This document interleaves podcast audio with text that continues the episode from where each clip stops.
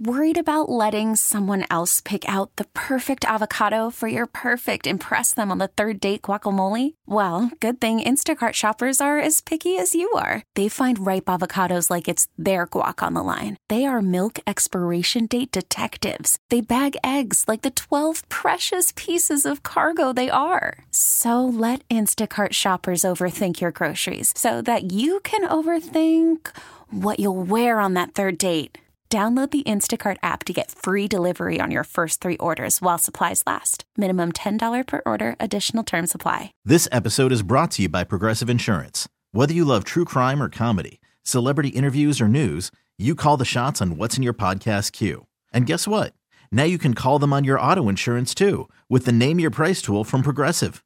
It works just the way it sounds. You tell Progressive how much you want to pay for car insurance, and they'll show you coverage options that fit your budget. Get your quote today at progressive.com to join the over 28 million drivers who trust Progressive. Progressive Casualty Insurance Company and Affiliates. Price and coverage match limited by state law. Let's go there with Shira and Ryan, Channel Q. Hello, we are back. It's another day here on Let's Go There. I'm Shira. Ryan is out. Shar is filling in for him all week long. Yes, I'm very excited. It's Tuesday, or as Shira would say, Tuesday. Tuesday. And like you know, Tuesday. I got in a little early today, and I was talking to producer Shelby about like just how I've been feeling. Like I, it's just been something in the air, and I contributed to. I think there's something going on in just in the atmosphere because I did notice that you know Evanescence, you know the group Evanescence. Yeah. Yeah. 19 years later, they bring me back to life is number one on iTunes. Oh. so I feel like just everyone. back to life. How does that go, that song? You know, wake me up, wake me up inside. Can't wake up, can't wake up. That it's like song, an, it's, it's a positive song if you're like emo. but that's what I'm saying. For them to be number one, Yeah, that on shows where we're at. iTunes, it shows That's where. So I'm like, okay, so it's not just me feeling, you know, emo or like a rager. There's just something in the air where it feels like a lot is going on around me and not directly to me. Thank God. I agree. There, uh, people are on edge right now. Yeah, got- you know what it is? It's like the end of summer going into like the last few months of the year. Cuffing energy. season. Yeah. and so I think people are just like, okay, want to make sure they're getting their goals done. Uh, they're Yeah. setting their boundaries, standing up for themselves. There's also so- social angst and stuff. So there's a lot of angst. It's very interesting. It like. I, I know that I've been a bit on edge, but I've been just trying to work my way through it. And you know, here we are on a Tuesday. exactly. We're here for all of you.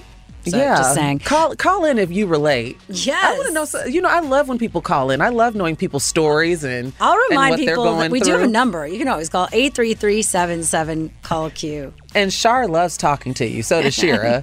so yeah, if you all got something to add to the oh, conversation, or you disagree with something, or agree with something, let us know. Well, coming up on the show, how we should be looking at federal student loan debt for LGBTQ folks.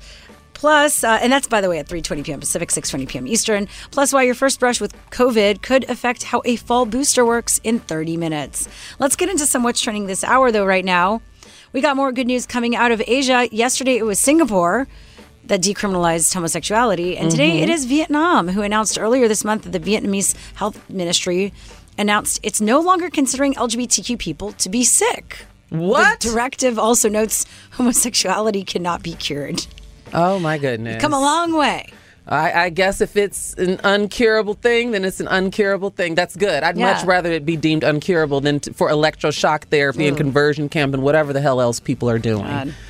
Moving okay, on. uh, Vietnam. now I want a spring roll. good morning, Vietnam. Do you ever see that movie? No. Hmm. Do you know about the Vietnam War? Uh, yeah, I could probably know more better stuff about it. I do not want to do a history lesson right now. Uh, moving on to Senator Ron Johnson, who previously made a statement that he doesn't see any reason why he should oppose the Respect for Marriage Act, but now his stance might be changing after last week. Johnson told reporters that he thinks the bill is completely unnecessary. Here's what he had to say. Before I'd ever support that, again, it's completely unnecessary. You have to understand this. I mean, that, that bill is completely unnecessary.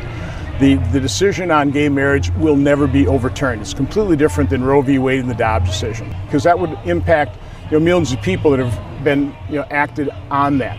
Roe v. Wade and the Dobbs decision was proactive, it's protecting life in the future. So again, th- this is just Democrats, you know, opening up a wound that had really healed. You know, I've always always been supportive of civil unions, but the Supreme Court you know, ruled on gay marriage, and it's okay. That's that's decision. Let's move on. So does Roe versus Wade not also impact millions of people? Like, what is it? And yeah, of course, we've already talked about this. They're not going near near gay marriage because then that'll then bring interracial marriage into question. And we know Clarence and Ginni ain't going for that. Matter of fact, why isn't Ginni uh, Thomas in jail yet? That's the question of the day for me, Nepotism, right? or proximity rather. Yeah. Uh, let's get oh, into our last headline of the day. Florida and New York primaries are happening today. And and also in Oklahoma, we're digging into that in 15 minutes. Always keeping you up to date with the primaries with Ryan Basham, our political. Oklahoma, please don't fail me. You know I went to college there. What Yeah. a I got stories off air for you there, but let's get into the T Let's do report. it. Now we know that Harry Styles has made headlines for his gender bending, gender fluid fashion that emulated, you know, icons like David Bowie and Mick Jagger. But in a recent interview, he's been called to the carpet about his sexuality, and he also address, addresses the queer baiting accusations. Do you know what queer baiting is, Shira? Yeah, when you use things to bait people around being queer. Nah, baby, no, Like that, that's not quite it. queer bait? That's, that's not quite Where it. you pretend you're- It's almost like you're teasing. Yeah. There's no confirmation. I first came across this term with uh, what's his name, Nick Jonas. Remember, he was all shirtless with his fly Mm. Or someone on, like like if- the cover of the Advocate. if there's two girls that are like Yes. pretending like best friends, but we're pretending to kiss, they're queer. Yes, yes, yes. Queer baiting. Well, nevertheless, Harry Styles says there's always going to be a version of a narrative. And I just think I just decided I wasn't going to spend my time trying to correct it or redirect it in some way. Now, people have, he hasn't really like honed in on labeling his sexuality. People have speculated, but he's all, only also been like photographed and linked to women. And so it's hmm. like people are like straddling a fence, and there's a lot of speculation. I do believe that, you know, it's something that if he chooses to keep uh, to himself, he has every right to. But also in this day and age, there's a sense of entitlement that comes with being a celebrity and social media, and people of all walks of life love that damn Harry Styles. People do. He he's done a good job. My favorite One Direction member out. is is Zayn Malik. Really? Oh God! Yes. Are you kidding me? I was my with favorite. him for dinner in Minneapolis. Were you really? You didn't know this? No, you're gonna have to tell me off air. But that's the T report for this hour.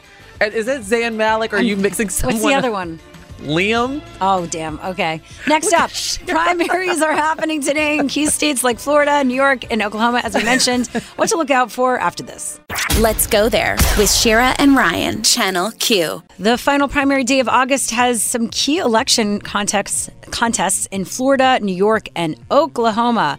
Back with us is our Channel Q political analyst, Ryan Basham. Thanks for being here. Hey, y'all. Hey. My pleasure. Hey, Ryan. Well, Hi. there are some pretty big ones to watch today, and a lot of people have their eyes glued on Florida. Why is that? So, um, the Florida's primary, uh, the race that's most interesting to, I think, most people, and certainly to me, is the Democratic primary um, between two Democrats who, one of whom will face off against Ron DeSantis, the current sitting governor and all around um, horrible person, in the fall. And so, so Democrats in Florida are deciding who they want to put up against him. And um, one of the candidates was governor before. He's a former Republican, then ran for Senate, and is now a member of the House of Representatives. So he's a congressman. And then the other one, Nikki Fried, is um, the only currently elected state Democrat to a statewide office.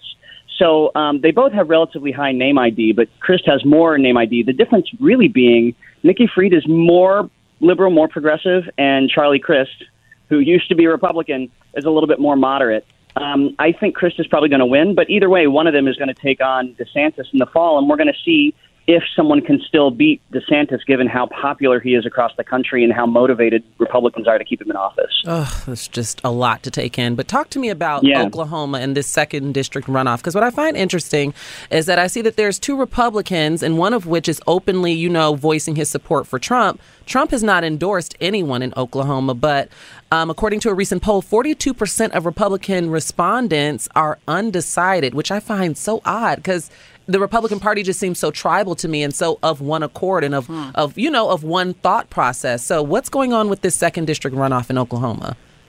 Well, both of these candidates are are people who um, are you know scrambling to be the most Trumpy, the you know the one Trump likes the most, the one that there is most connected to Trump, whatever ways they can, because you know they know, especially in a place like Oklahoma, your associations with Trump are generally what get you elected in a primary. Oh, yeah. So I think part I think part of why um, people are undecided is because they're just trying to. They're both trying to be the same, you know, carbon copy thing.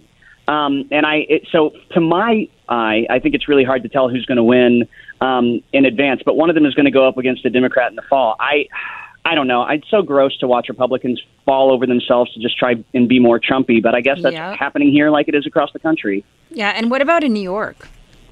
Uh, okay, so this is a really interesting congressional race that I've been following. So, uh, Congresswoman uh, Carolyn Maloney and Congressman Jerry Nadler, they're both powerhouses in Congress. They chair important committees.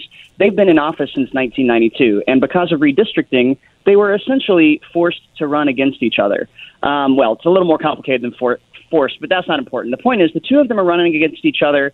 And there is somebody else running who is a more progressive, much younger outsider, although I think they would all argue that they're uh, sufficiently progressive. Um, and so it's really a race between um, two longstanding, well known Democrats who have been in Congress since the early 90s versus a younger, super progressive, um, uh, younger guy who, um, you know, he came within a few points of defeating Carolyn Maloney in the primary a couple years ago. So I think if the um, Suraj Patel is his name, and I think if he um, if they split the vote, Nadler and um, Maloney, if they split the vote of people who um, wa- who kind of want to keep the institution of power um, in their of congressional district, that might just make pave the way for Patel to you know slide into the nomination and be uh, the next congressperson from that district.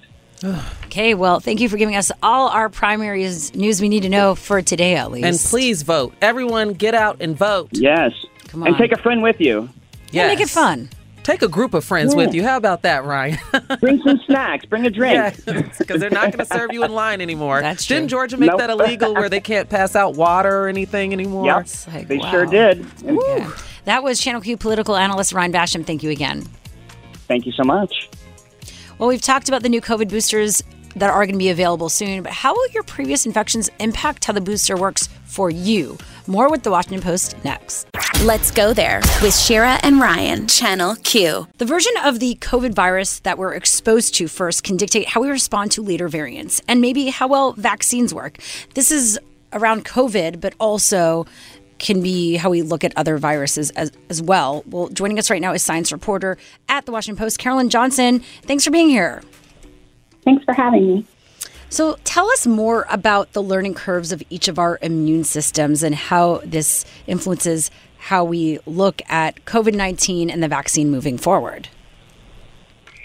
Yeah, well, this is normally a niche area of immunology, so it's not something most people have necessarily heard of, but it's um, it's something that was first observed with flu, and um, some people describe it as first flu forever, which means the the first strain of flu or, or the first strain of any virus that you're infected with kind of biases your whole immune response throughout your lifetime, and you always respond most strongly to that first strain. So, how that plays out in COVID has been an area of ongoing study, ongoing debate. I mean, even though we've learned so much about this virus, we are still only two and a half years into this pandemic, and there's still a lot of effort to understand how is this going to play out. Is our first exposure going to hinder our future response to, uh, you know, new variants of the virus, or is it actually going to help or be neutral? So it's an area of like constant study. In the meantime, the two leading uh, vaccine companies are getting ready to launch. Well, seek approve. They're seeking authorization for the boosters for the fall, which are based on including some of the newer Omicron subvariants that have been dominant uh, over the last few months. So, what does this look like moving forward? Because I know that we have to continuously get boosters, or at least that's part of the larger conversation. So, is is this going to be something where, as COVID continues to develop, because it doesn't seem to be going anywhere anytime soon, will we then have to be required to then get like, if there's like the beta version that comes out, will we have to get the beta, you know, vaccine or the beta booster? Well, you're, there literally was a beta version. I that was can't keep developed up. last year. yeah, because the beta variant. Um, each time there's been a new variant, there's been a worry. Oh, is this the variant? This the new version of the version of the pandemic, and is this going to give rise to all the future variants? And that so far hasn't been true and Omicron is the first one that looks like, oh, maybe this is going to be the basis for the future. I think it's still unknown. What what's happening now is that these fall boosters, which are tweaked, are going to go through regulatory review and probably, I think, going to be authorized. But what remains to be seen is how how widely they they suggest people take them. Is it mostly for at risk people? Is it everyone? Is it children? I mean, these questions all sort of need to be sorted out. And one thing that a lot of experts have said to me is that we, you know, even though the pandemic continues and it's really tiresome, things have changed so much. I mean, people just really aren't afraid they're going to die. We're not shutting down because we have all these layers of immunity that are helping people protect people from those worst outcomes. And the thing that vaccines traditionally this type of vaccine is the best at is keeping people out of the hospital, which is still doing a pretty good job of. So the boosters aren't they're going to reset the pandemic. They're not going to like eliminate COVID, but they might be super helpful in uh, kind of damping down a surge if that happens in the fall. We still just don't know if this is going to be how seasonal this virus is going to be. You know, we have seen a like a you know a lot of infections during times that you know we don't see them for other seasonal uh, viruses. So a lot is still kind of in flux, and it's really interesting. Um, the disagreements among experts. Yeah. You know, I call them to ask what happens next and what are we going to do next. And you know, we're still not sure what the fall winter is going to look like. Much less like what is our booster strategy going to be like five years from now. You know, that's just so far in the future mm-hmm. that it's hard to predict. And, and you do, do you do mention in your article, you talk about virologist Thomas Francis Jr. from like 50 years ago and how he created the, or penned, helmed the doctrine of original antigenic sin. How, how, that, how does that play into all of this? Yeah, that's that first flu forever kind of idea. The basic idea is that the first uh, kind of time you encounter a virus, that primes your immune system long term to always come back and fight that virus. And the thing is, the viruses can change, which happens with flu, which happens with COVID. And when you encounter something that isn't the exact same virus, those memory kind of that memory response that was laid down by your first vaccination mm-hmm. or your mm-hmm. first infection comes roaring back fast and that's the, the most effective so the, the fastest thing and the problem can be that there's a mismatch like what if the virus that you encounter after your vaccination is way different yep. and it's like a totally bad match.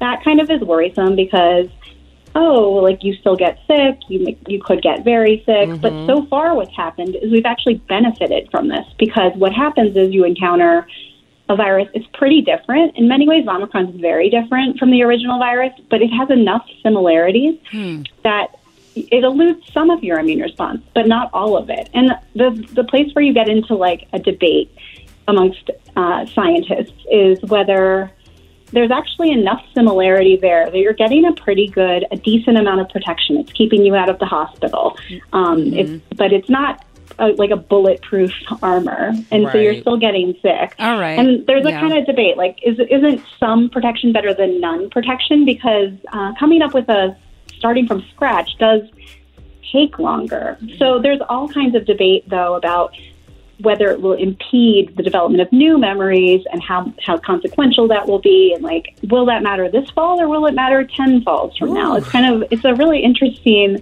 area and like it's really amazing how much we're learning in real time about this. Definitely. Oh, yeah. thank you for breaking it all down for us. There's I a know. lot still to learn about this. That was science reporter at Washington Post, Carolyn Johnson. Thank you again. Thanks so much. And coming up next, we know that losing sleep could have many effects on you, but this study shows it can actually make you more of something. And it's not a good thing. Next. Okay. Let's go there with Shira and Ryan, Channel Q. Did you know that sleepless nights can also lead to selfish behavior? And this is now according to science.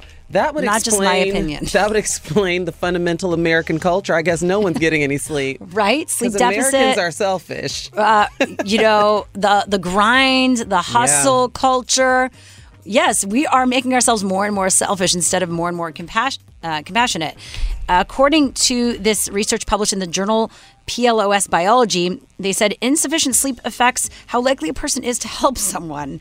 Researchers from the University of California, Berkeley, conducted three studies in the US looking at this selfish effect, analyzing changes in neural activity and behavior benefiting others, and found it was prevalent even after a small loss of sleep. Even so, much as a, a, as an hour less can make you.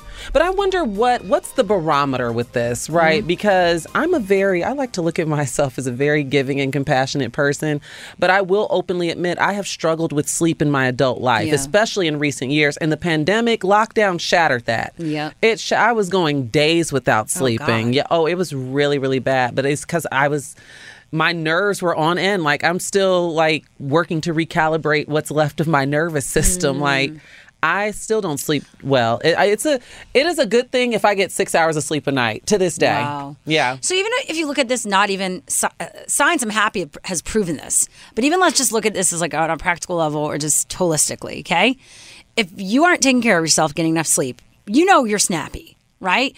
The first m- moment I know that I need more sleep or just like more time to myself, I know because I'm snappy, right? And I'm like, but see, that's quick not to, selfish. That's but impatient. it is, but but it's all wrapped in one. Meaning, I'm not like having empathy or compassion. I'm being selfish. I'm thinking about myself.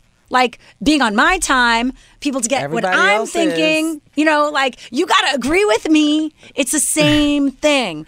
And so I feel like that does happen when you're just not taking care of yourself, and sleep is wrapped into that. I do have a, a certain level of impatience, but it's only when it comes to incompetence. And I hate, you know, a huge But a million bucks, is, totally. But a million bucks, you have more of an ability to deal with that when you've you're in a good place. Oh, I agree. I agree, but I, I I do not. I repel incompetence, and I hate when people say that they're going to do something and don't follow through. Totally. I only like people who are people of their word and that contributes to my irritation and i will write you off. I agree i, I agree but we're more likely to think of others and maybe give people grace and space or to be honest go about our day and not just be like that's you and like i'm good. But that's when we've had enough sleep which yeah. totally makes sense to me. It's hard to get sleep though that well, for me, it's very hard to get sleep. More reason. If you want to be selfish, stop sleeping. If you want to be better in the world, sleep more. oh, if only it were that easy, yeah, Shira. Right. All right. You think I? You think I want sleep issues? Yeah. Tucker Carlson is claiming this bu- bizarre thing makes kids trans. More next. Oh, God. Let's go there with Shira and Ryan, Channel Q. Worried about letting someone else pick out the perfect avocado for your perfect impress them on the third date guacamole? Well, good thing Instacart shoppers are as picky as you are. They find ripe avocados like it's their guac on the line. They are milk expiration date detectives. They bag eggs like the 12 precious pieces of cargo they are. So let Instacart shoppers overthink your groceries so that you you can overthink what you'll wear on that third date. Download the Instacart app to get free delivery on your first three orders while supplies last. Minimum $10 per order, additional term supply. Selling a little or a lot? Shopify helps you do your thing, however you cha-ching. Shopify is the global commerce platform that helps you sell at every stage of your business. From the launch your online shop stage, to the first real life store stage, all the way to the did we just hit a million orders stage. Shopify is here to help you grow. Whether you're selling scented soap or offering outdoor outfits, Shopify helps you sell everywhere. From their all in one e commerce platform to their in person POS system, wherever and whatever you're selling, Shopify's got you covered. Shopify helps you turn browsers into buyers with the internet's best converting checkout, 15% better on average compared to other leading commerce platforms. And sell more with less effort thanks to Shopify Magic, your AI powered all star. Shopify powers 10% of all e commerce in the US. And Shopify is the global force behind Allbirds, Rothy's, and Brooklinen, and millions of other entrepreneurs of every size across 175 countries. Plus, Shopify's award winning 24 7 help is there to support your success every step of the way. Because businesses that grow, grow with Shopify. Sign up for a $1 per month trial period at at shopify.com slash odyssey podcast, all lowercase. Go to shopify.com slash odyssey podcast now to grow your business, no matter what stage you're in. Shopify.com slash odyssey podcast. Hello. Thanks for hanging out with us on this lovely Tuesday. It's Shira. Ryan is out, and Shar is in with me all week long. Yep, yep. And times. Yep. And by the way, we've got more music coming up here on Channel Q. I always like to remind you about that. I hope I hear Break My Soul. I haven't really been listening to the music lately today. Okay. So I hope I hear Break My Soul. Yes, you never know. It sometime. might. Just saying. All right, coming up though on the show, how we should be looking at. Okay, I'm like at the 2 p.m. hour. I need to go to the 3.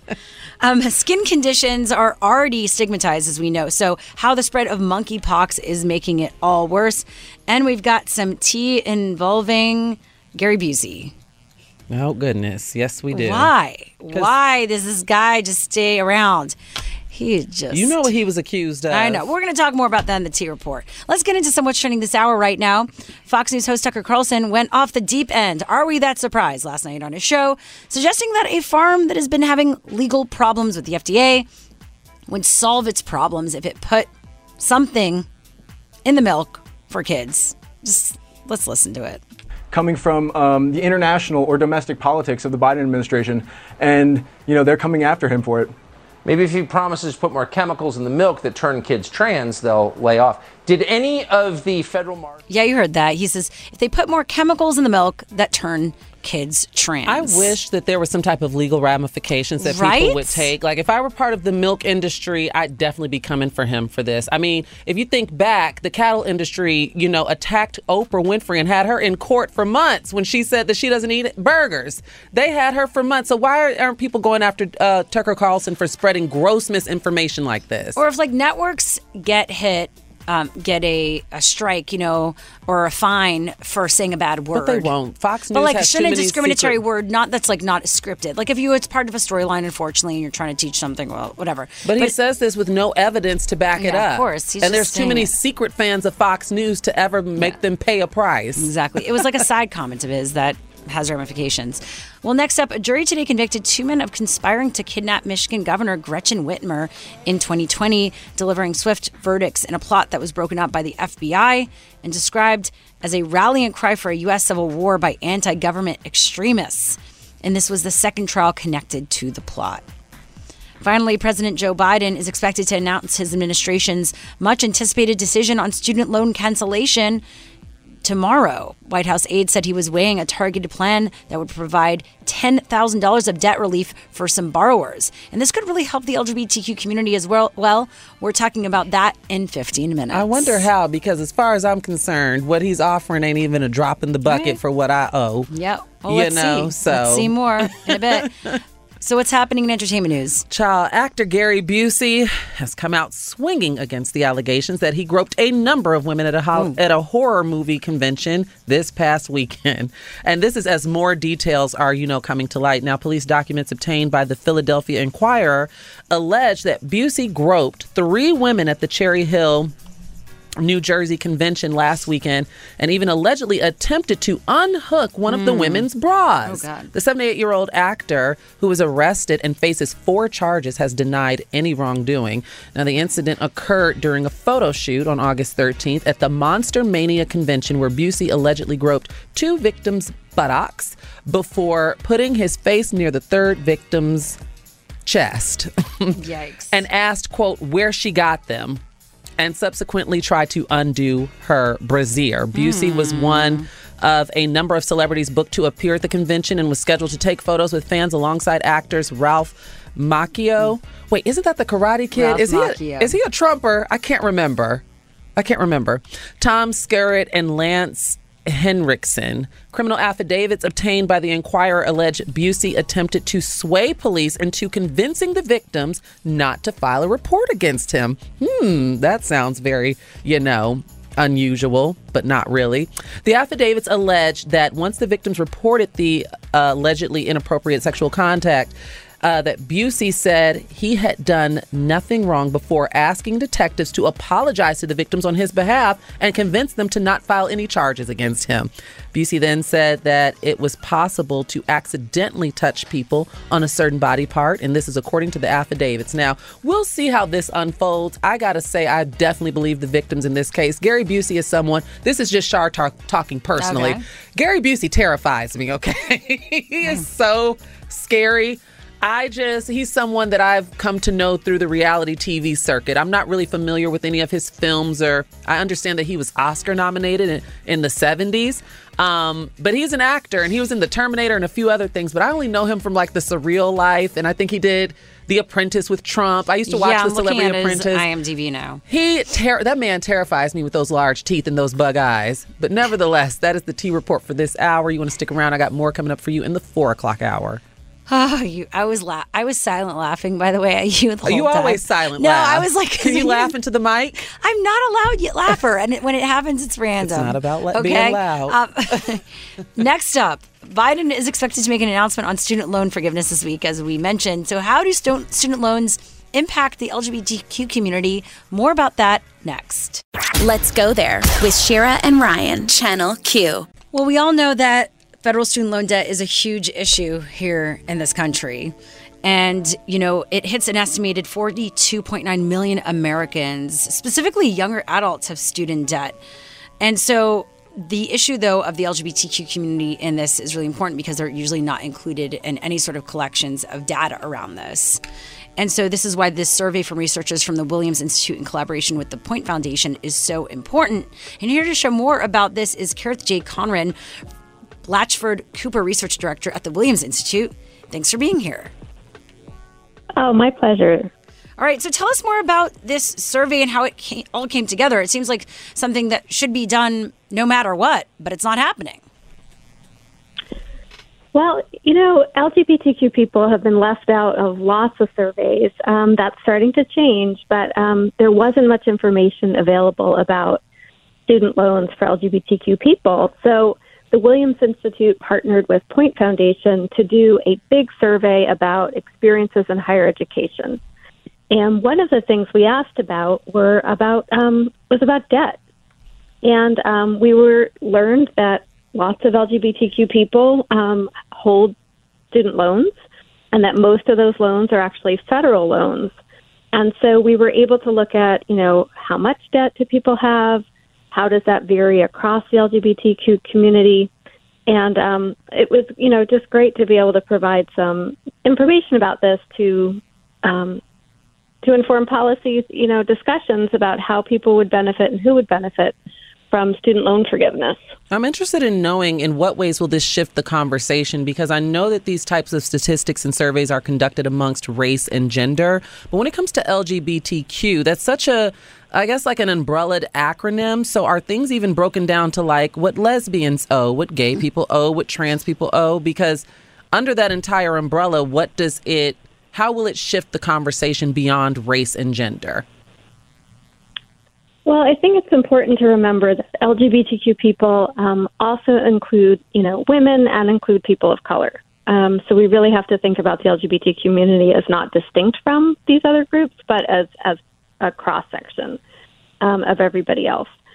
I think it's what we would like people to remember is that LGBTQ people um, still face um, family rejection and discrimination in employment, and that within the community, rates of poverty are higher, um, particularly for transgender folks, bisexual people, LGBTQ people of color.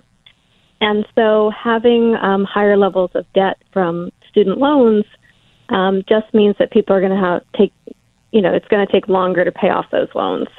And so while lots of young people seem to identify as LGBTQ, and that that's been increasing over time, and in general levels of social acceptance are increasing over time, it doesn't mean that everything is okay in the world. Um, lots of people still um, are struggling and need um, and need more support.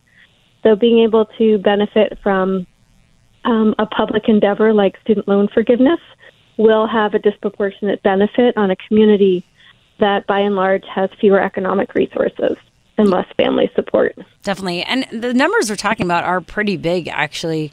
In this, it says more than a third, 35% of LGBTQ adults ages 18 to 40, an estimated 2.9 million adults are holding more than 93.2 billion in federal student loans. That's wild. Yes, yep. Yeah, that's those those are the um, numbers that we estimated. Um, and you know, the Biden administration is considering student loan debt relief at the ten thousand dollar level. And while for some people, that's still a small amount of their loans. That will help at least a third of LGBTQ federal student loan holders um, in terms of absolving all of their debt, and will help um, many, many more who owe more than more than ten thousand dollars in both federal loans as as well as in private loans. Yeah, I know for me personally, that's just a drop in the bucket. That's not really going to uh, provide much of an impact to what I currently owe. But I'm also interested in knowing will there ever be any type of like special provisions made for LGBTQ people, given that, you know, the, st- the stats that you just rattled off about like uh, some of the poverty that's sometimes faced in more marginalized sectors of the community? Will there be any special forgivenesses? Do we see that happening with the Biden administration or any administration moving forward? Like, what are the projections? Hmm, that's a great question. Um, I'm not familiar with any, um, you know, higher levels of forgiveness or provision for any Mhm. particular demographic group, but I think that's a great idea. Um, and would it, you know, really want to extend that to um, to race as well? Um, just given historic racism and racial inequalities in wealth, access, um, and access to education. All right, so where do you see this going, though, as we continue?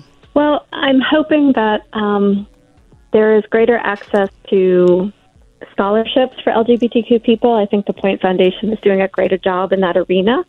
Um, I hope that there is um, more consideration of um, funding support for LGBTQ students as they are um, applying for school. Yeah.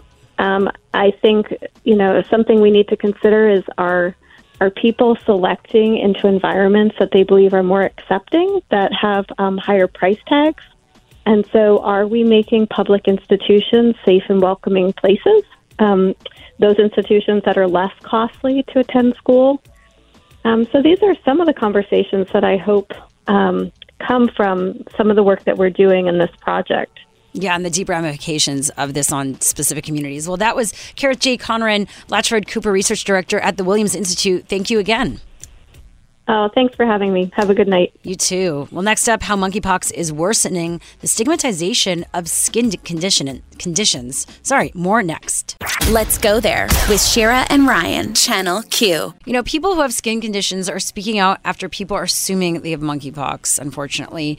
Specifically, there was one woman, there was this video that's gotten like over a million views. Oh, yeah, on that- TikTok. Yeah, that wanted to clear things up on TikTok because she was captured on the subway without her consent. And she actually has a skin condition where she grows like little tumors on her legs. like little benign Yeah, tumors. benign That's what her tumors, tic- yeah. TikTok said. Listen, you know what? I empathize with her. I, I did see that video, um, and I while I do empathize with her, I do also understand people's caution.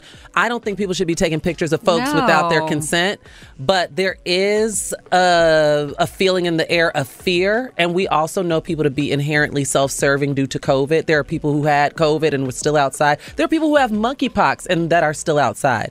And so I understand in today's climate why someone might, you know, shy away from her. But I still deeply, deeply empathize with her because she has a condition that she can't control. Exactly. Well, joining us again is Dr. Amesh Adalja, an infectious diseases doctor at Johns Hopkins Center for Health Security. Thanks again for joining us. Thanks for having me. So, do you see more and more of people coming out to talk about this who already have skin conditions that carry a stigma and that aren't contagious that are now being basically, I wouldn't say uh, like focused on because of monkeypox and everything coming out? I- oh, we Uh, lost him.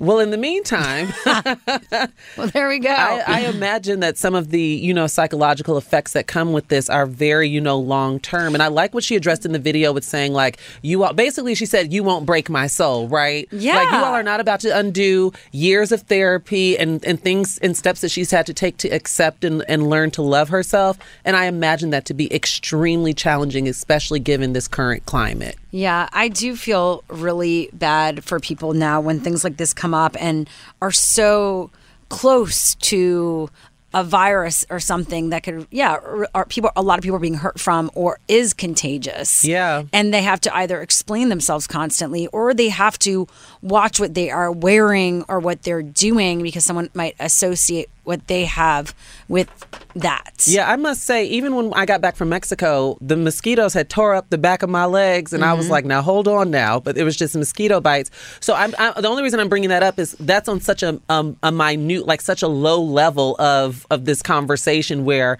even those mosquito bites gave me moment of pause. So I can only imagine. That's why my empathy is extended to people who might be dealing with certain skin conditions that are in the same vein or just even optically might look like something that might be contagious because it's not it has to be hell right now. Or the fear that comes up. I mean, if you have herpes, also, like a lot of the first pictures that people are sharing look like it, it just like, it looks like herpes on your face, to be honest. Really? Yeah. And so then for you not to know, and then you just have your Valtrex and you pop that in, you're like, okay, yeah, this is what I got to take. And then it ends up either possibly being monkeypox or maybe you uh, get herpes and you think it's monkeypox. Wait, you can get herpes on your face? Yeah. I thought it was only a lip thing. Uh, well, around your face, yeah. It could be like um, on your upper lip or your cheek. Or, yeah, I did see. There's a dermatologist that I follow, and I did see this. This one girl reported. She showed it like the top of her lip. She said she had a fever for four days, and then woke up with this, and and the doctor said that you know it was it was herpes, but everybody in the comments were saying that it was monkeypox, and it's like how are you going to tell a doctor, you know what it is? So there is a myriad. There are a myriad rather of of different skin conditions and things that happen. I know that I've had to deal with hives when I'm stressed and and it's just so easy for things to be either misinterpreted or or miscalculated. And people are, we have to remember people are going to come to the table with their own experiences and their own biases and it's going to be projected onto you. Yeah. it's a matter of i guess how you navigate that. It's also reminds me of with COVID, and this is a bit of a different thing, but kind of similar where it's like just because you cough or sniffle, people think you have COVID and they're like, get away from me. Listen, I think that in this case, But during these times, yeah, we got to understand where we're at, um, even though you might be triggered by it. But then let's also have some compassion for each other. I, there are now. times that I've made my eyes water to prevent coughing because I didn't want people to, you know. And I used to tease one of my friends because he smokes a lot of marijuana. Okay. And at the height of COVID, you know, if we'd be spending time together and he'd do one of those coughs, I'd be like, mm mm mm, and he's like, it's a weed cough. But even still, I'm someone who, because we're we're responsible for our own personal health. So, like I said, I understand people, you know. But we've um, learned through COVID that that uh, you know while we're responsible for our own personal health, people don't really do something to help others or support Well, others. that's in what I'm saying. Yep. We've had people with COVID out in public with no mask, and we've also had people with monkeypox. Totally. There's a TikTok of a guy in the McDonald's drive-through with monkeypox and blisters all over himself. Well, hopefully that is monkeypox. and it's like, well, it was, but it's like, why didn't you just DoorDash it? Why are you at McDonald's? Why are you outside at McDonald's? accessibility, I mean, that brings up a whole other conversation. I know, like people even can't stay home for like four weeks. Even still. Well, next up, a new uh, a new study that reveals that you might actually have a secret twin. Okay, more next. Let's go there with Shira and Ryan, Channel Q. Well, it seems like doppelgangers, or you know, I, I hope people know what a doppelganger is. It's like your twin, but not. It seems like they've increased the more and more time has continued because of the expansion of social media, according to recent research. Because you know, pictures of people can be exchanged around the world now, and now they're seeing more of this like characterization. They're able to see how people are resembling each other and compare and contrast it. And what mm-hmm. they found is that actually the more you look like someone, you actually might have certain genes that are alike too. So hey, your doppelganger might actually be kind of like your twin.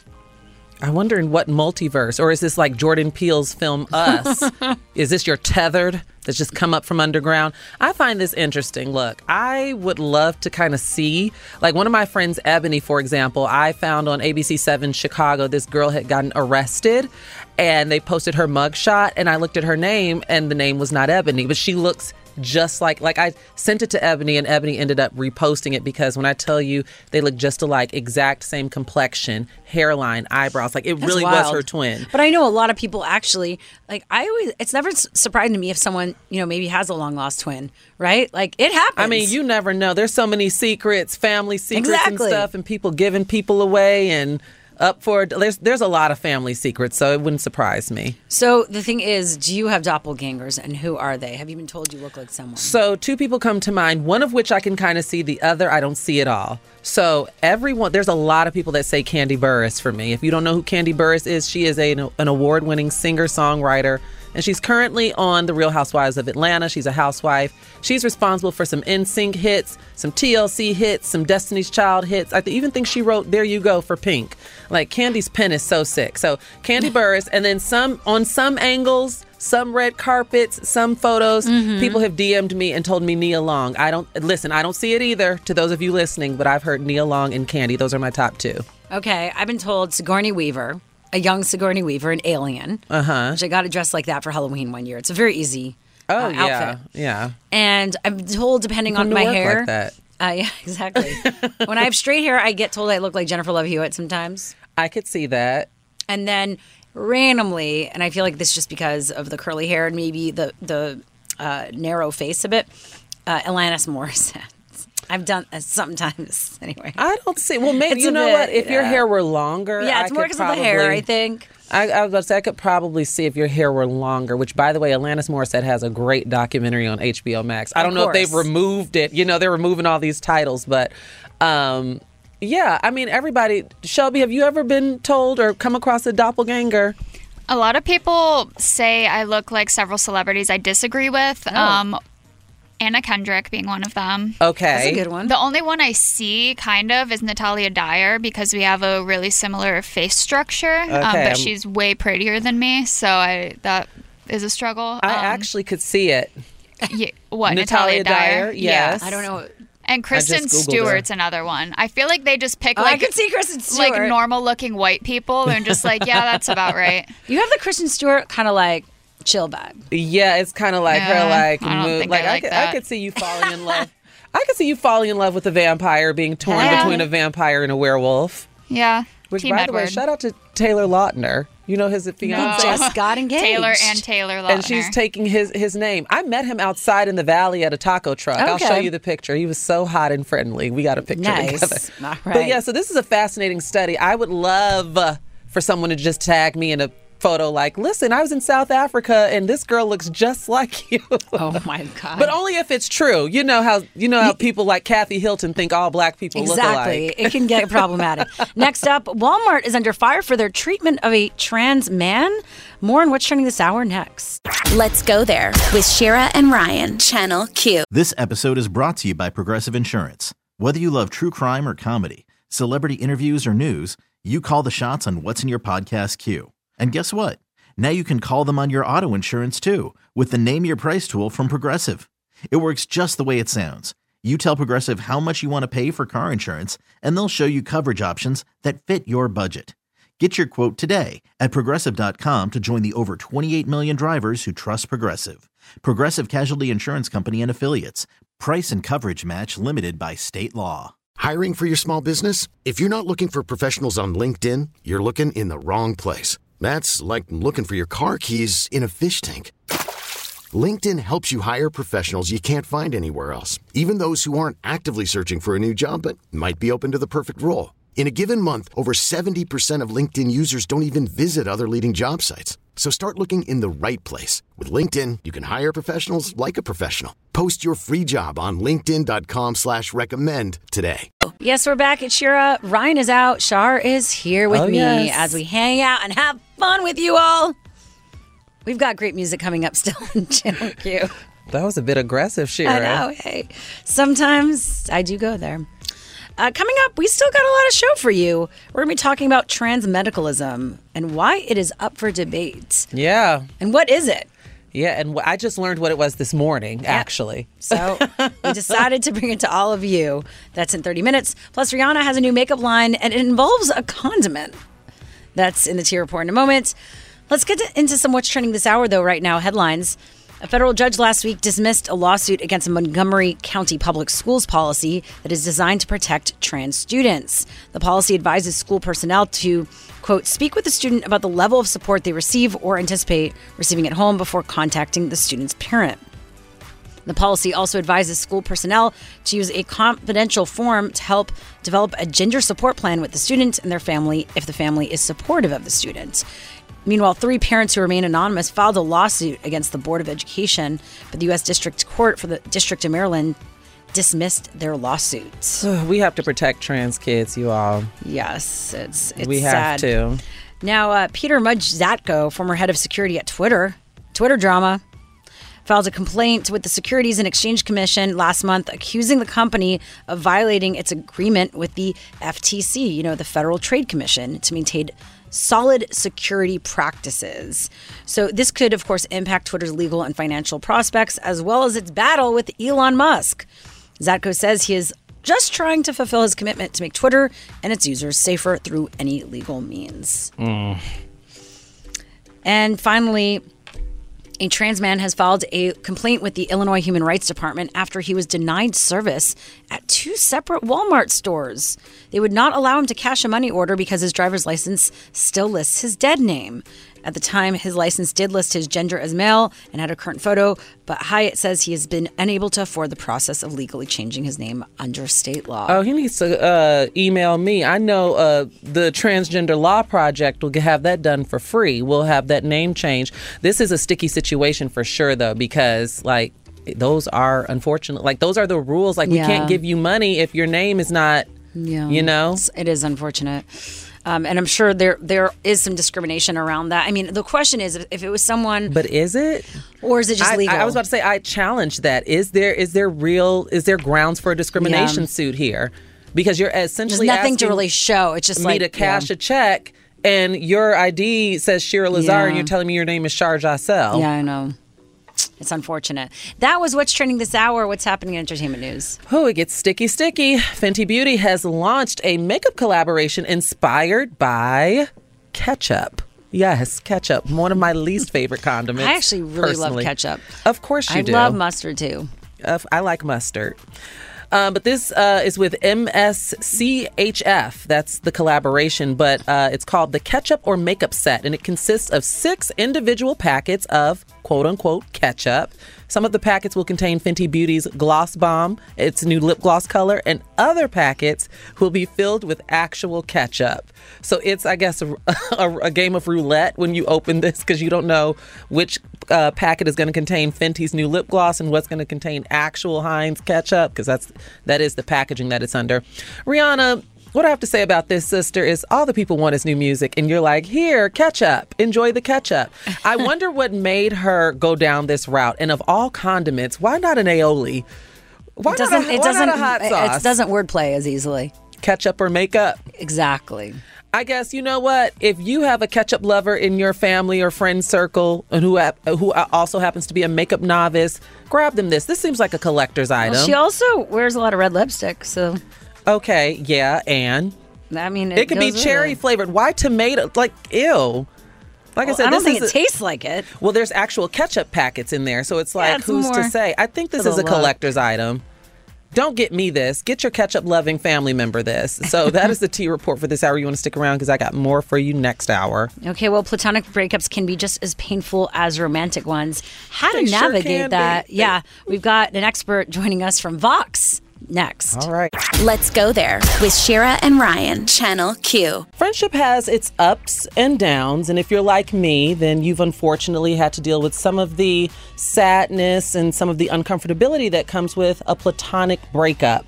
Here to help us discuss how do we know when a friendship is over, when you should pull the plug, is Allie Volpe, who's the senior reporter at Vox. Hi, Allie. Hey, how's it going? It's going, it's going.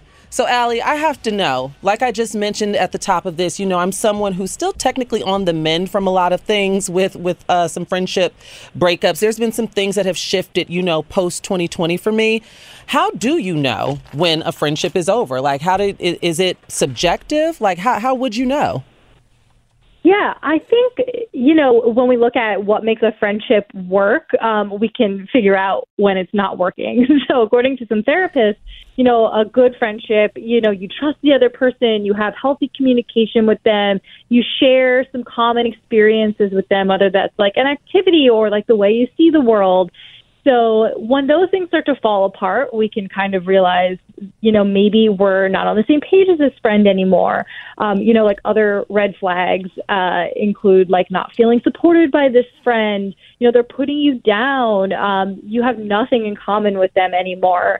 Um, if you're communicating differently, you know, if you felt like, you know, you were texting this person every day or seeing them every day, if they were a work friend and suddenly that's not happening, um, these are all some signs that some things have gone awry. And maybe that's not necessarily, you know, a terrible thing. Um, but, you know, if someone is like being verbally abusive to you or is minimizing your experience, um, it does not see your experience as valid, those are very, very clear uh, signs that like this friendship is not working for you and you should not be putting any more effort into this. Definitely. And so, what are you supposed to do to address that?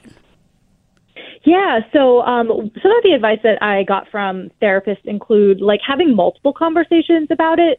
So if you want to make a a, a concrete break from somebody, you should ideally take little steps to get there so it doesn't feel so like abrupt or weird and so the other person doesn't all of a sudden blow up and are we're like, Well, why didn't you ever bring this up with me before? Um, so one tip I think is particularly helpful is to kind of broach conversations, um, to mention like we're fighting all the time. Like what is this like for you? What is this like for me? Like let's talk about this. Um, and even if the other person, you know, doesn't want to engage with you, at least you're giving them the space to discuss it. Um, and if after multiple attempts at trying to, you know, come to a conclusion about what's happening um, and you still haven't gotten anywhere, then, you know, I think it's a good time to, you know, make that break and say, hey, this relationship isn't working for either of us. Maybe we should take a step back. Um, but then there's also this sort of ghosting approach, which is far more common, um, according to uh, a researcher who actually studies how friendships end. Um, because, you know, we're not as obligated to these people. Like, we're not in long term relationships with them. We don't live with them. We don't split the bills with them sometimes. We don't have children with them. Um, it makes it easier to just sort of, you know, fade into the background. But that can also be really hurtful for people. Um, so I think it's important important to weigh like what approach might work best for you and whether you do want to keep that door open to potentially rekindle the relationship. Yeah, I'm thinking as you're speaking, there's one friend that I had to walk away from, and I flat out, and we'd had those series of conversations, and I flat out told him, like, I cannot be your friend anymore. And that was painful. No one talks about the pain that comes from walking away from people that you love when it comes to platonic friendships. But then there's another friend who we've kind of just kind of, you know, kind of faded apart. So you kind of mentioned some warning signs. How, what are some of the the positive signs? What are some of the pros where where we where we know that the friendship is solid? Mm-hmm. Yeah, I think if you can hang out with the person and kind of do nothing and still have a good time, like that is such a, a nice thing to feel with somebody. Um, if you can talk to the person and not feel like judged by them, if you can tell them things and expect that you know they they will validate you, they will support you, um, and you know they will call you out on stuff if you need them to.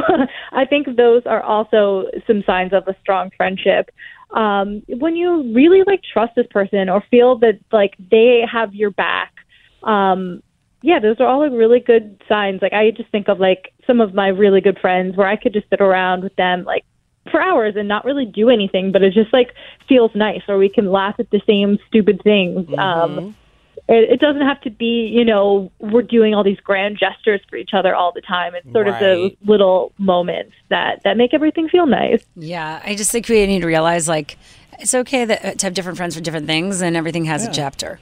I know that's pain. Like no, I But don't. that's look easier at said than like that. done. Because when I meet friends, I don't think like, oh, this is going to have its chapter. I'm looking at it lifelong, which I guess is shooting me in the foot because maybe that's not what's in the in the cards for us. Don't force But every relationship is a reflection of the relationship you have with yourself. That includes friendships. There you go. All right, Allie Volpe, thank you so much. We really appreciate it. Thanks so much for having me. Allie again is the senior reporter at Vox. Yep. And coming up, how do we know the differences between trans medicalism and terms like trans scum? These are things that I just learned this morning. In the wake of Me Hunter too. Schafer liking a post, we're going to talk about it. It has to do with Florida and healthcare and trans people. Stick around. Let's go there with Shira and Ryan, Channel Q. Okay, so if you're like me, you were on Twitter this morning and you saw Euphoria star, model, actress Hunter Schafer's name trending. And you said, Now, what is this about? And you clicked on it and you saw that there was all this upheaval. Now, listen, the upheaval is rooted in an Instagram post that a trans woman posted last week. And uh, we're learning some terms. We're learning trans medicalism. We're learning trans scum. And in this post, this woman basically, I'm going to try to paraphrase this because I encourage everyone to go read it for themselves. Um, she is really criticizing, you know, just a lot of red states and what they've done for trans people and and and things that are being rolled back, like what Florida did with Yeah. their medical care system. Um, but also, non-binary people are brought into the fold. And it feels weird having this conversation on air because this is a very kitchen table type conversation, a very in house, an extremely nuanced conversation amongst trans people um, about how the trans movement, the front facing trans movement, has shifted in recent years. And what I mean when I say that is that from my standpoint as a black woman who's trans, when I was coming up, granted, you know, some of the women might have been deemed problematic. I was, you know, there were the old school girls in Chicago that brought me up that had very rigid and you know definitions of transness. Yeah. and a lot of you know the trans movement was about adequate he- health care housing and employment. And now at least according to the right a lot of um, the movement has been sort of reduced to pronouns and when I say reduced, I don't mean any harm. No harm, no foul when I say that, but it just has taken the conversation in a different direction.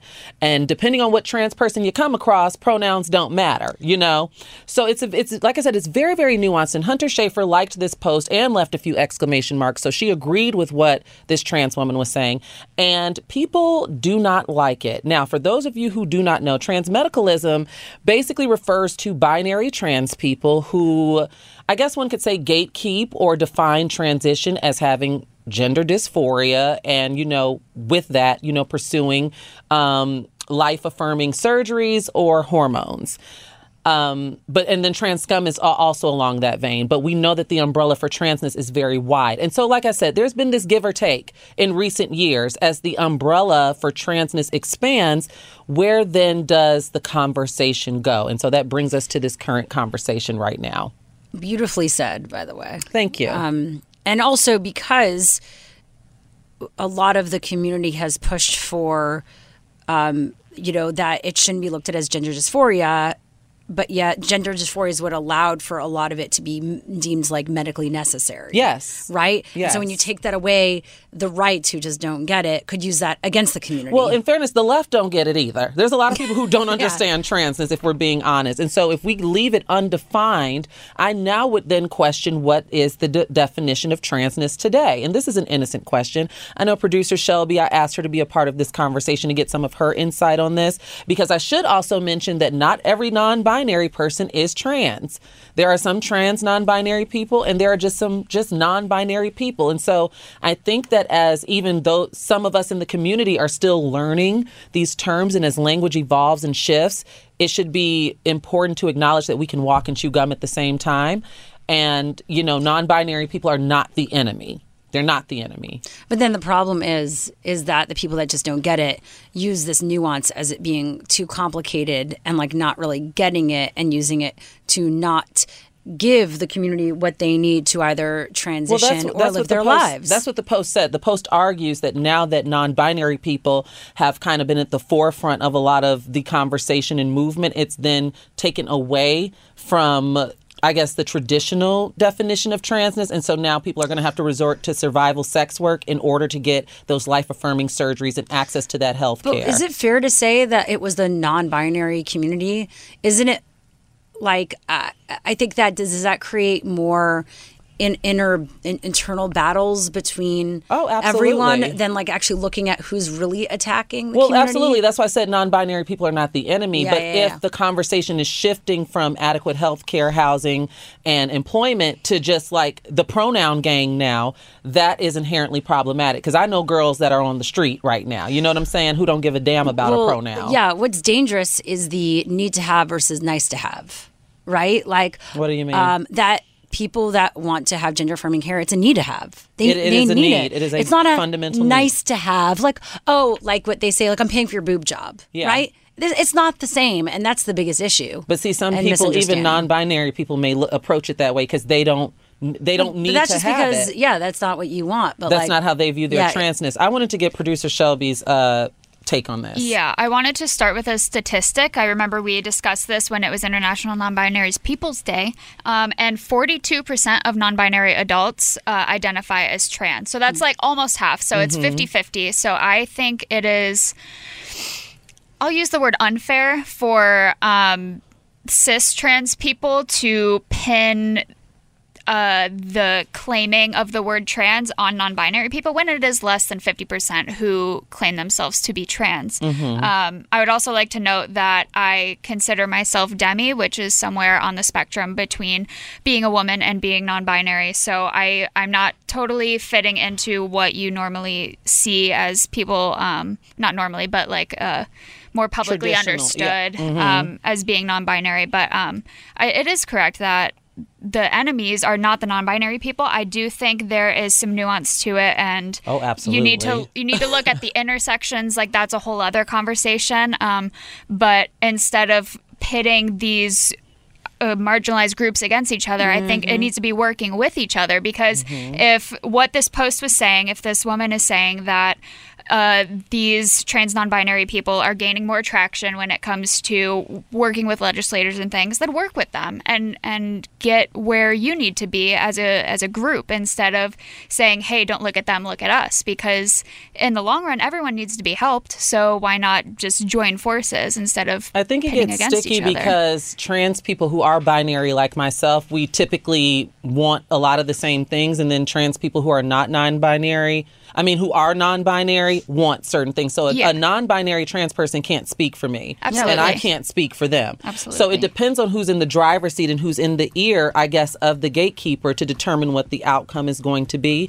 And like you said, this is very nuanced. Like I said, it feels uncomfortable having this conversation on air because it's very kitchen table talk, and But it's um, somewhat important. It's important whether it be even if you can't be part of the discussion to actually listen because like then it kind of gets you to understand what's happening. And that's legislators just need to understand before making decisions. And I Well, think that's the main part of it is just being informed. Yeah. And we are not a monolith. I want to end on that. Mhm. I know that there's minimal representation, but trans people are not a monolith.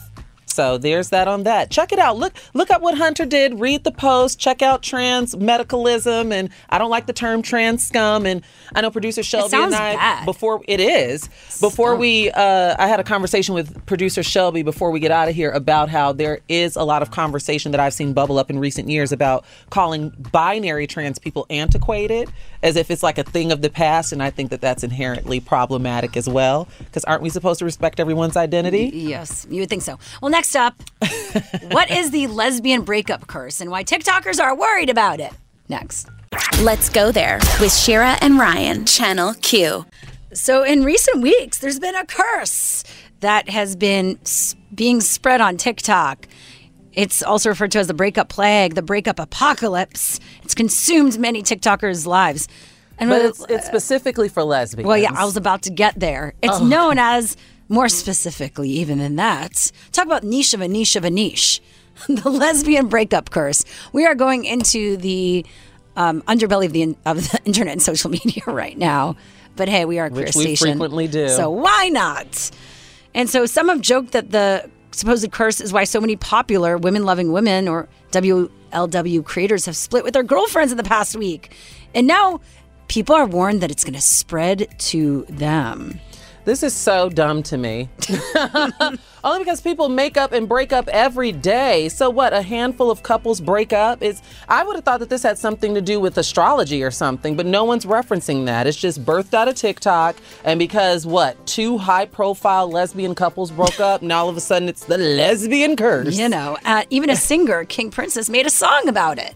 Lesbians break up on TikTok, which turns into TikToks, inspiring songs about breakups on TikTok. The cycle will never end until they're gone. I mean, it's pretty good, the song. I was feeling it. I mean, you were snapping on the one and the three and not the two and the four. That tells me Oh, everything I need judging. to know. Stop judging. I'm not judging. girl. Listen, uh, I don't know if this is a generational thing, if this is hitting the millennials or it's just the Gen Zers. Is it Gen X? No, the younger is the Gen, Gen Z, right? Because after that is Generation Alpha. You're right. How do I, of learned- course, the last uh, letter of the alphabet. I'm so old, I forget about the generation Listen, categories. I just hope that if you're a lesbian, I don't know, maybe mark your doors so that the spirit of the, the curse doesn't doesn't pass over your house. Use some sage or Palo Santos. Yeah, something because this is this is ridiculous. Well, next up, this celeb gave up sex and food for a role More Sounds next. like me. Let's go there with Shira and Ryan, Channel Q. Well, we are wrapping up the show as we always do with our Yes Queen of the Day. Yes, Queen. And this one actually includes a previous Yes Queen winner, Zander Moricz. I believe we covered this Florida teen who had made headlines for his incredible graduation speech that went viral, kind of equating his curly hair to. Uh, Oh, yes, you know, he- he was instead of speaking in code. Yes, because he couldn't say gay because he, he Uh-huh. lives in Florida. Where the don't say gay That's bill is. Santis. Exactly. So here's that moment, just again as a refresher. This characteristic has probably become the first thing you think of when you think of me as a human being. As you know, I have curly hair.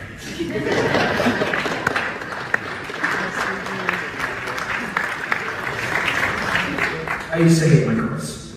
I spent mornings and nights embarrassed of them, trying desperately to straighten this part of who I am. But the daily damage of trying to fix myself became too much to endure. So, while having curly hair in Florida is difficult due to the humidity, I decided to be proud of who I was and started coming to school as my authentic self. So good. Well, now Secretary of Very Transportation, creative. yeah, Pete Buttigieg sent a heartfelt thank you and message of inspiration to Moricz. Uh, Buttigieg wrote, after Chasten and I saw your graduation speech earlier this year and heard about your appearance at the Department of Education, I wanted to be sure to personally thank you for your voice and advocacy. Your combination of wit and courage has reverberated across the country in ways that will benefit people you'll never have even met. That is so true. And you know, Moricz took to Twitter and thanked Pete Buttigieg publicly. And he posted the letter and he says, The fight for Florida has only begun. Well, definitely. And I can really appreciate that motivation because personally, I don't even live in Florida and I'm tired. right? so we need people of this same vein and of this same morale and spirit to to really carry the torch because we are in for one hell of a fight. That is for sure. Well, on a positive note, that gets our Yes Queen of the Day. Yes, Queen. And that wraps up wraps, wraps up our show for today. We are back tomorrow weekdays here live on Channel Q, 2 to 6 p.m. Pacific, 5 to 9 p.m. Eastern. What's coming up on tomorrow's show, producer Shelby? There was a recent study. We talk about being uh, queer in the workplace Yeah. a lot, um, but this study gives us a number that 50% of queer people aren't comfortable being out at work. Hmm. So we're going to have the author of that study on tomorrow and talk about why. That's so interesting. We interviewed Greg Mathis Jr. a few weeks ago, and he talked about that in, in his family's reality show on the first episode. Oh, about how he was uncomfortable. And if someone were to ask him in the workplace, he'd say no. I think he's since now changed, but I mean, and you know what? It is, it's even different when you bring in race. That adds an, an extra component, but we'll talk about it tomorrow. Yeah, we're definitely going there. If you miss any of our shows or interviews, we post everything as a podcast. Oh, yeah. Just go to the Audacy app or where podcasts are available and search Let's Go There. We are sending you love and light. And I love us for real. This episode is brought to you by Progressive Insurance. Whether you love true crime or comedy, celebrity interviews or news, you call the shots on what's in your podcast queue. And guess what? Now you can call them on your auto insurance too with the Name Your Price tool from Progressive. It works just the way it sounds. You tell Progressive how much you want to pay for car insurance, and they'll show you coverage options that fit your budget. Get your quote today at progressive.com to join the over 28 million drivers who trust Progressive. Progressive Casualty Insurance Company and Affiliates. Price and coverage match limited by state law. Audacy is giving you a chance to win a trip to London to see Taylor Swift at the Eras Tour. It's Tay in the UK. Hey, it's Taylor. Just download the free Audacy app, log in and listen to a participating station for a minimum of 60 minutes to get your daily entry. And you could win a chance to fly off to London with three friends and see Taylor. I can't wait to see you at the Eras Tour in London. For more, go to audacy.com slash Taylor. Tay in the UK. on the Audacy app. Thanks to Republic Records. This is a national contest.